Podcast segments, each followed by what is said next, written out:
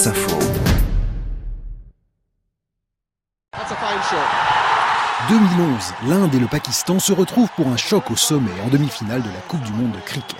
Les dirigeants des deux pays assistent à la rencontre, un signe de rapprochement trois ans après les attentats de Bombay qui ont ravivé les tensions entre frères ennemis. Dans le sous-continent, le cricket est de loin le sport numéro un, suivi par plus d'un milliard de spectateurs. Depuis l'indépendance en 1947, la diplomatie du cricket a souvent joué un rôle de premier plan. Jean-Luc Racine est directeur de recherche au CNRS. Derrière tout cela, en fait, on a une manière de baromètre de l'état des relations entre les deux pays. On peut faire beaucoup de choses, évidemment, avec un sport aussi populaire, et donc c'est pas du tout étonnant que ce sport serve à faire passer des messages euh, soit diplomatiques soit des messages euh, plus abrupts pour souligner que des lignes rouges ont été franchies et par conséquent, ben, on ne jouera pas ensemble. Lors de la dernière confrontation date entre les deux pays en 2019, match remporté par l'Inde, un ministre indien saluait une nouvelle frappe contre le Pakistan, un langage guerrier qui en dit long sur l'état actuel des relations. Depuis que l'Inde a mis fin au statut spécial du Cachemire,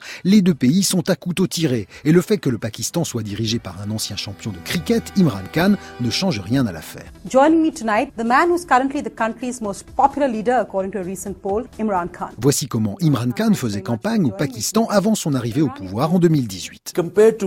Comparé à moi, la plupart des politiciens n'ont jamais rien fait. En jouant au cricket, j'ai fait des compétitions, j'ai gagné. Ces gens-là n'ont rien accompli. Ils n'ont même pas travaillé. Comment peut-on attendre d'eux qu'ils dirigent un pays Mais il ne suffit pas d'être une légende vivante du cricket pour faire bouger les lignes, estime Jean-Luc Racine. Ça a beaucoup contribué à sa popularité quand il s'est lancé dans une carrière politique. Aujourd'hui, on peut dire que euh, l'esprit sportif n'est plus tout à fait là.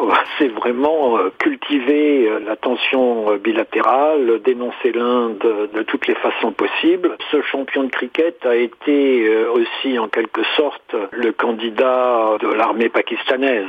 Dans les affaires bilatérales, les militaires jouent quand même un poids plus important que les patrons de la Ligue de cricket. En difficulté dans son pays, où sa légitimité est de plus en plus contestée, Imran Khan est en sursis. Si les militaires lui retirent leur soutien, ses jours à la tête du Pakistan seront comptés.